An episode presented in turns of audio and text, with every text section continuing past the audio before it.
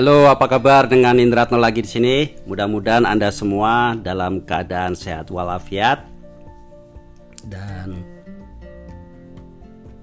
tidak kurang suatu apa. Kali ini saya hendak berbagi dengan Anda mengenai bagaimana meningkatkan produktivitas dan juga menghindari kesalahan-kesalahan fatal dengan memperbaiki proses atau membuat SOP yang benar. Nah, mungkin ada baiknya saya sebutkan saja SOP yang saya maksud tentunya Anda banyak tahu, Anda banyak kenal kepanjangannya adalah Standard Operating Procedure tapi di podcast kali ini saya akan banyak menyebutkan proses untuk menggantikan SOP. Sebelum beranjak ke pembahasan mengenai SOP yang benar itu seperti apa, mungkin ada baiknya saya sedikit cerita mengenai proses ini. Jadi beberapa tahun lalu di tahun 1900-an oh mohon maaf di tahun 1000 maksud saya di tahun 1990-an jadi di awal tahun 90-an tentunya dan di tahun 93 ditulislah buku oleh Michael Hammer yang berjudul Reengineering the Corporation. Jadi dia bercerita bahwa bisnis proses reengineering itu diperlukan untuk bisa membuat perusahaan survive, maju dan menghindari kecelakaan atau kesalahan-kesalahan fatal. Nah, kembali ke tahun yang lebih lama dari tahun 90-an, ada baiknya juga kita tinjau apa yang dilakukan oleh Adam Smith. Adam Smith, Adam Smith ini bisa dibilang sebagai bapak perekonomian dunia karena dialah pertama yang meletakkan dasar perekonomian yang sekarang kita kenal termasuk salah satunya adalah pasar bebas mengenai free market. Jadi bukunya yang terkenal berjudul Wealth of Nation. Jadi Adam Smith di suatu pabrik ya, jadi di pabrik secara teoris ada pabrik yang namanya pabrik pembuatan pen dia menyebutkan kalau misalkan pen itu dibuat dengan proses yang berbeda dia menyebutkan ada 18 orang yang masing-masing satu untuk memotong kawatnya kemudian satu lagi untuk meluruskannya satu untuk kemudian menggerinda kerawat untuk menjadi lebih kecil kemudian satu lagi memotong-motong ke ukuran yang diinginkan dan seterusnya. Dihasilkan produktivitas bisa meningkat sampai 240 kali lipat atau 24.000 dan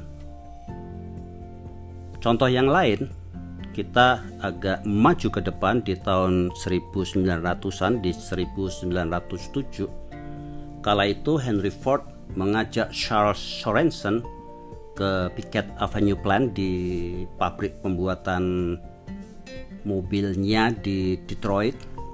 Jadi di tempat inilah menjadi tempat lahirnya industri mobil yang bisa diperoleh dengan mudah oleh orang pada umumnya.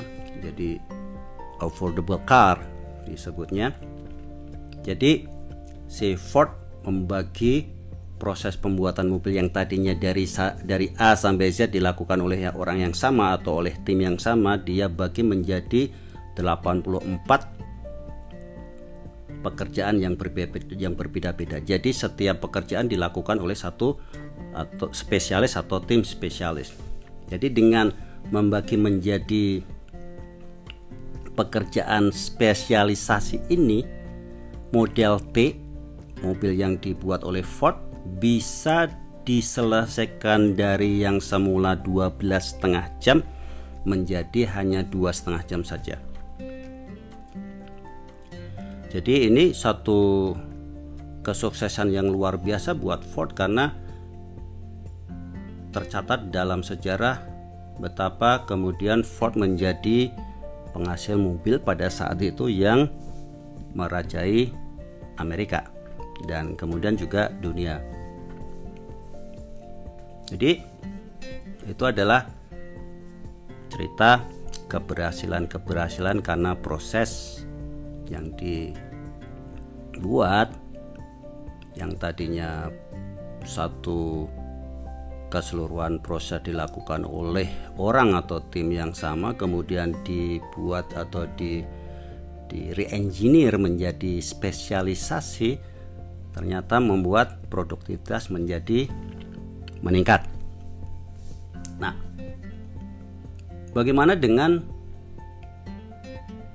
tadi kalau tadi saya bilang bahwa proses yang dibuat dengan benar bisa meningkatkan produktivitas, bagaimana dengan proses yang tidak benar bisa menyebabkan suatu kesalahan yang fatal, bahkan menyebabkan kecelakaan yang fatal.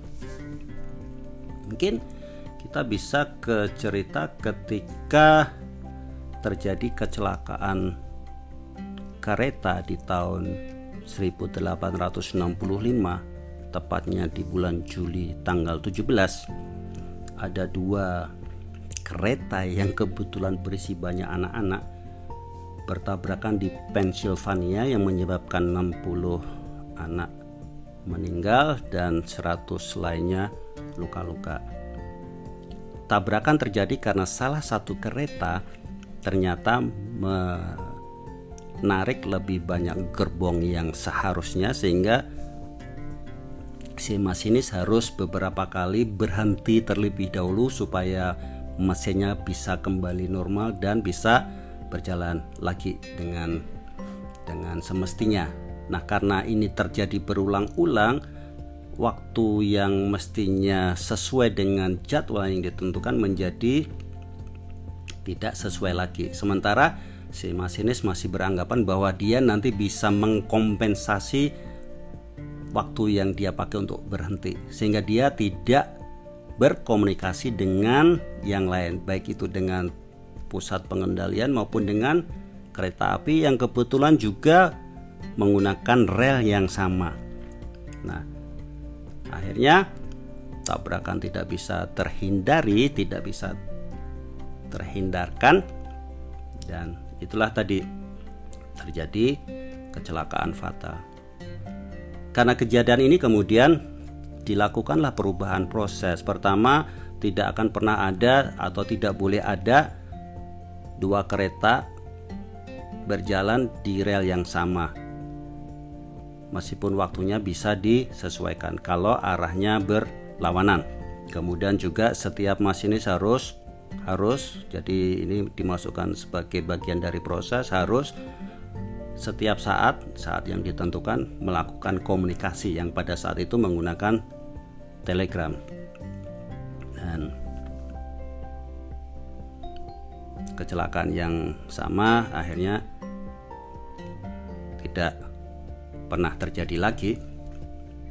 Dan contoh yang lain mungkin bisa kita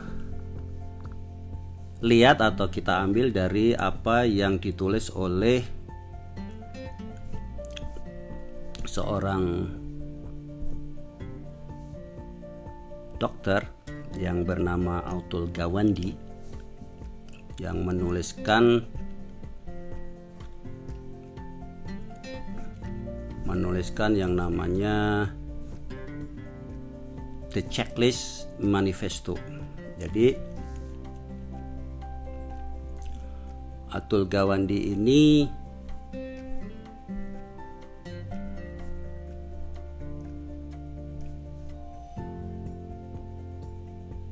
bicara mengenai implementasi safety process yang dilakukan di John Hopkins Hospital atau di rumah sakit John Hopkins.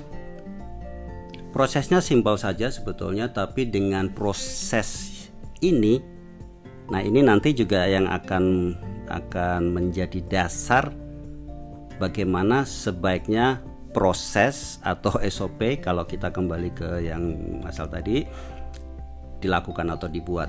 Jadi di John Hopkins ini untuk setiap operasi harus ada proses yang dijalanin dan dipastikan dijalankan dengan dibuatkan checklist. Makanya kemudian si Atul ini menuliskan the checklist manifesto. Sederhana dan ini sangat krusial karena setelah disurvei 78% dari staf kesehatan di rumah sakit tersebut mengatakan bahwa checklist ini mencegah terjadinya kesalahan. Dan 93 dari para juru bedah atau dokter bedah mengatakan bahwa checklist ini sangat bermanfaat dan harus dilakukan ketika melakukan suatu operasi. Operasi untuk menghindarkan kejadian-kejadian fatal karena dengan checklist ini setiap langkah atau setiap prosesnya dipastikan dilakukan. Baik itu ketika pasien mengkonfirmasi identitasnya kemudian juga bagaimana anestesia udah dilakukan atau belum kemudian bagaimana ketika operasi sudah dilaksanakan apa yang harus dilakukan baik oleh si pembantu pelaksana operasi maupun si dokter pelaksana operasinya. Contoh yang lain penggunaan checklist ini bisa kita lihat ketika kita terbang menggunakan bepergian menggunakan pesawat. Para pilot itu meskipun sudah melewati satu training dan juga sudah pengalaman tidak pernah sekalipun melewatkan yang namanya checklist. Jadi mereka bekerja berdasarkan checklist. Sederhana sebetulnya memberikan kesan seolah-olah pekerjaan yang gampang karena pilot itu tidak perlu harus hafal kerjaannya cukup menyontek checklist jadi setiap kali menstart atau menjalankan mesin kemudian juga menerbangkannya di udara bahkan ketika terjadi keadaan-keadaan darurat selalu mereka mengacu kepada checklist yang memang sudah disiapkan. Apa yang dilakukan step by stepnya dari A, B, C, D dan seterusnya sehingga tidak ada satupun proses yang ditinggalkan. Luar biasa bukan? Jadi bagaimana sesungguhnya SOP saya kembali lagi ke istilah SOP atau proses sebaiknya dilakukan. Sayangnya di banyak perusahaan SOP ini dibuat sangat rumit. Betul dibicarakan dengan detail baik oleh pemangku atau user yang harus menjalankan checklist maupun bagian dari atau bagian yang tunjuk untuk mengawasi pelaksanaan checklist. Sayangnya ketika checklist ini uh, saya lebih baik tidak mengatakan sebagai checklist SOP ini. Ketika SOP ini kemudian jadi jadi SOP yang sangat detail yang sangat kompleks ini jadi kemudian didokumentasikan. Sayangnya ketika sudah didokumentasikan banyak yang kemudian merasa sudah tahu karena akhirnya bekerja pada perilaku biasanya. Jadi karena sudah terbiasa sehingga berbicara mengenai biasanya begini. Ada satu istilah untuk itu yang yang disebut sebagai normalization of defiance.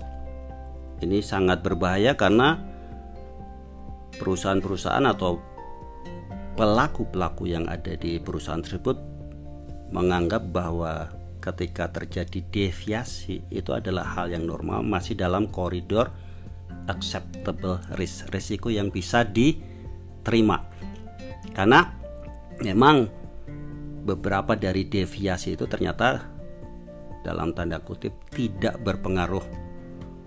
Tapi kemudian coba kita periksa sejarah apa yang terjadi dengan Challenger di tahun 1986. Bagi Anda yang lupa atau belum pernah tahu apa yang terjadi, jadi di tahun 80-an Amerika banyak sekali melakukan yang namanya penerbangan astronot menggunakan pesawat ulang-alik. Banyak pesawat ulang-alik diluncurkan, salah satunya diberi nama Challenger. Jadi di tahun 86 ini ada tujuh astronot termasuk salah satunya adalah seorang guru sekolah dasar di Amerika diterbangkan Belum lama terbang mungkin sekitar 4 detik setelah meluncur pesawat Challenger ini meledak. Dan ternyata penyebabnya sebetulnya sederhana saja, ada yang salah dengan o-ringnya atau seal seal penyekat untuk untuk memanfaatkan sambungan antara dua buah pipa. Jadi kalau bahasa dari NASA-nya sendiri disebut sebagai solid rocket boosters. Jadi solid rocket boosters ini harus disambung dan penyambungnya adalah O-ring. O-ring ini sebetulnya sudah pernah dilakukan tes dan di tes tersebut ditemukan bahwa di suhu tertentu tidak kuat menahan tekanan dan ketika dilaporkan tadi karena adanya normalization of defiance dan merasa bahwa ini akan menghambat keberlangsungannya program sehingga dianggap nggak apa-apa lah toh juga belum tentu nanti kondisi suhu sesungguhnya akan sebagaimana yang ada di tes.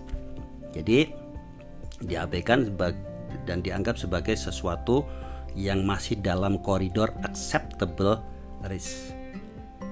Apa yang terjadi sungguh sesuatu yang sebetulnya bisa dihindarkan. Pesawat itu meledak dan tujuh orang astronot yang ada di dalamnya menjadi korban.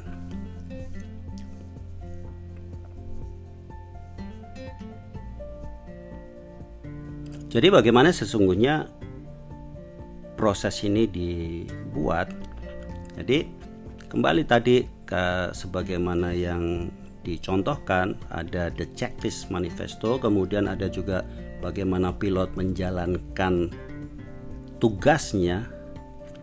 Sebetulnya akan sangat bagus kalau SOP dibuat menjadi suatu template yang kemudian dari template itu masing-masing yang berkepentingan menggunakannya dalam bentuk checklist sehingga apa pun yang diinginkan untuk dilakukan dapat terperiksa dengan benar sudah dilakukan atau tidak. Jadi ada kontrol di sana. Bayangkan kebanyakan atau pada umumnya perusahaan-perusahaan yang memiliki SOP bahkan tidak memiliki SOP yang memeriksa apakah SOP dijalankan sebagaimana disebutkan di dalam SOP tersebut. Jadi bahkan kita sebetulnya harus membuat satu proses untuk memeriksa suatu proses. Jadi menarik dan sebetulnya sederhana aja semuanya kita bisa proseskan sehingga apa pun bisa diukur karena kalau sampai ada yang terlewat kita juga akan tahu sehingga secepat mungkin disaster atau kesalahan yang fatal bisa dihindarkan. Nah, bagusnya saat ini ada beberapa program di internet berbayar atau enggak yang bisa kita manfaatkan untuk kita bisa mengatur proses dengan baik dan benar. Nah, mungkin salah satunya yang bisa Anda coba yang dibuat oleh proses street nanti bisa juga dicek link yang akan saya berikan. Setelah ini selesai saya akan tuliskan link yang bisa di gunakan untuk mencek bagaimana proses street ini membuat kita mudah memetakan dan juga membuat proses yang kemudian menjadi checklist sehingga apa pun proses yang kita ingin lakukan bisa dengan mudah ditelusurin pelaksanaannya. Oke, itu saja dari saya. Mudah-mudahan bermanfaat. Selamat beraktivitas. dan sampai ketemu di podcast yang lain.